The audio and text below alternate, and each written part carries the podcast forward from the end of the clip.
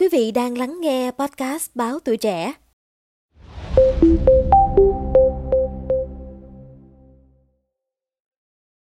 Quý vị thính giả thân mến, chúng ta lại gặp nhau trong series podcast Nhịp sống mưu sinh của Báo Tuổi Trẻ với chủ đề Phập phồng những chuyến xe đêm. Vậy là chúng ta đã cùng nhau đi qua bốn số với nhiều câu chuyện thăng trầm về nghề lái xe đường dài qua lời kể của tài xế Trương Nhất Vương. Nghề tài xế cao cả và trách nhiệm như vậy, nhưng dường như căn bệnh chủ quan đã ngấm sâu vào não bộ của rất nhiều lái xe, nên hàng ngày vẫn có rất nhiều vụ tai nạn đáng tiếc. Vậy thì làm thế nào để có những chuyến xe vui, đi an toàn, về hạnh phúc? Tất cả sẽ có trong số podcast cuối cùng với chủ đề Phật phòng những chuyến xe đêm của Báo Tuổi Trẻ ngày hôm nay. Xin mời quý vị chúng ta hãy cùng lắng nghe nhé. Nhiều năm lái xe rồi dạy lái và kể cả khi làm hành khách, tôi phải ghi nhận đa số bác tài thời nay lái rất giỏi. Vậy tại sao tai nạn thảm khốc vẫn xảy ra nhiều như vậy? Thời ở công ty vận tải hàng hóa, tôi biết và đôi khi còn chạy thuê cùng với lái xe tên Tuấn cho cùng một chủ. Tuấn là lái xe có năng khiếu khi còn rất trẻ, nhưng sau vài năm thì nhiều lái xe đã gắn Tuấn thêm hỗn danh Tuấn Tiền. Gã chạy cho xe nào thì xe đó dính tai nạn và chủ xe sẽ mất tiền nên là cái tên Tuấn gắn với chữ tiền như tai ương. Lần đầu Tuấn chạy thuê cho ông Vinh chở gạch men từ Hà Nội vào Buôn Ma Thuột. Về đến Kỳ Anh, Hà Tĩnh, gã buồn ngủ và chiếc xe tải chở hơn chục tấn gạch lao xuống ruộng. Tuấn và chủ xe từ cõi chết trở về. Cứ tưởng lỡ một lần thoát chết sẽ làm gã biết sợ mà lái cẩn thận. Nhưng những chuyến sau, có lần đi cùng, tôi vẫn chứng kiến Tuấn chạy ẩu vô cùng. Tôi nhắc vụ tai nạn suýt chết để Tuấn đi đứng cẩn thận. Gã không những không nghe mà chỉ hậm hực cho là xui xẻo. Thời gian sau, Tuấn về chạy cho chủ xe khác. Được vài chuyến thì nghe gã vượt một chiếc xe tải 8 tấn rồi tạt đầu, khiến xe ấy lật nhào xuống đường. Chủ xe phải bồi thường cho chủ xe không may kia mất mấy chục triệu đồng. Tiếp tới là Tuấn chạy xe ông Vĩnh, ông Tụ, không lật thì cũng gây tai nạn, va quẹt. Rồi đến lượt xe ông Phương gây tai nạn chết người. Chính ông Phương này cũng không lạ gì Tuấn tiền, vậy mà không tránh được. Ông kể, xe bốc hàng gỗ tạp đi miền Tây, lái xe của tôi đã ứng tiền trước, nhưng tối ấy có một trận chung kết World Cup nên là anh ta ở nhà xem, không chịu đi. Chủ hàng yêu cầu đi gấp mà tôi đang ốm, nên là không còn cách nào khác phải nhờ Tuấn tiền chạy giúp một chuyến. Tôi ngồi kèm, nhắc nhở chạy an toàn. Nó sa sầm mặt mày và cứ chạy theo ý mình. Chuyến đi xuống bỏ hàng trôi chảy. Tôi nhận chở bia về Phú Yên. Tuấn chạy đến An Phú Đông, thành phố Hồ Chí Minh thì tông chết người. Nó nhảy xuống bỏ chạy chỉ để lại một câu, anh lo dùm. Từ đó đến nay không còn ai thấy Tuấn Tiền ở Đắk Lắk nữa.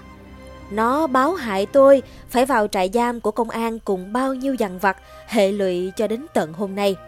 Trường hợp Tuấn Tiền hay là lái xe khách tên Vinh chạy cẩu thả ở số trước đã đề cập là hai trong nhiều lái xe tôi biết họ có trái tim lạnh lẽo. Tôi cũng biết có người chỉ một lần lỡ gây tai nạn chết người là đã sợ hãi, ăn năn, đến bỏ nghề để về làm ruộng. Nhưng vẫn còn có lái xe vẫn tìm cách để tiếp tục cầm lái và chưa bao giờ nhận lỗi về mình mà chỉ đổ thừa tai nạn tại xui xẻo.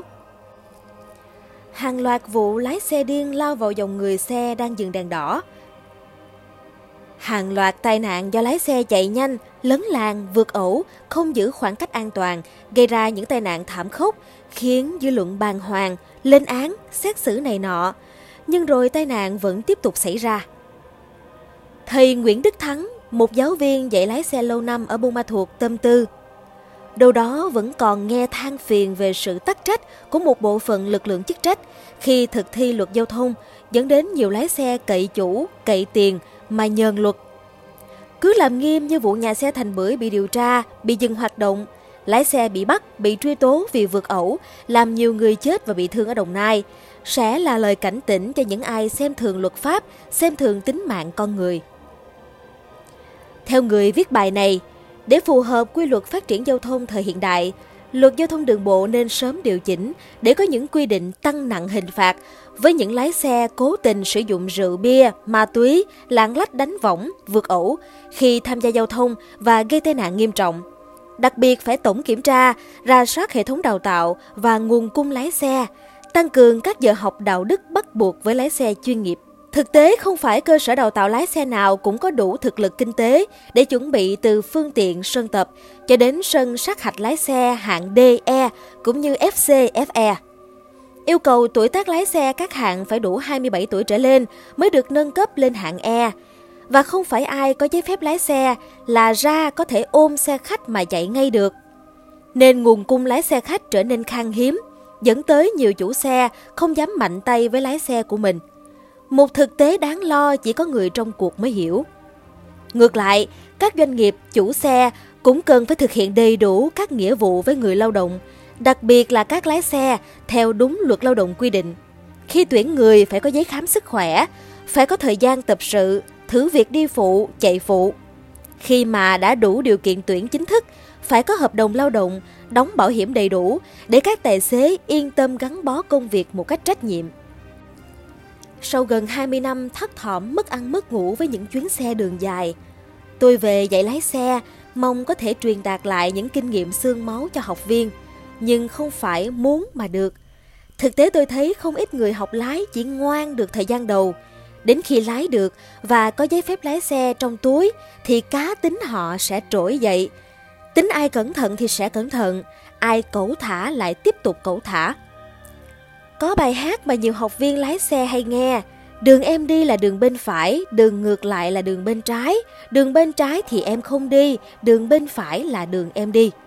Vậy nhưng, nhiều học viên vẫn đi vào phần đường ngược lại ấy. Giáo viên buộc phải can thiệp để xe về đúng bên phải.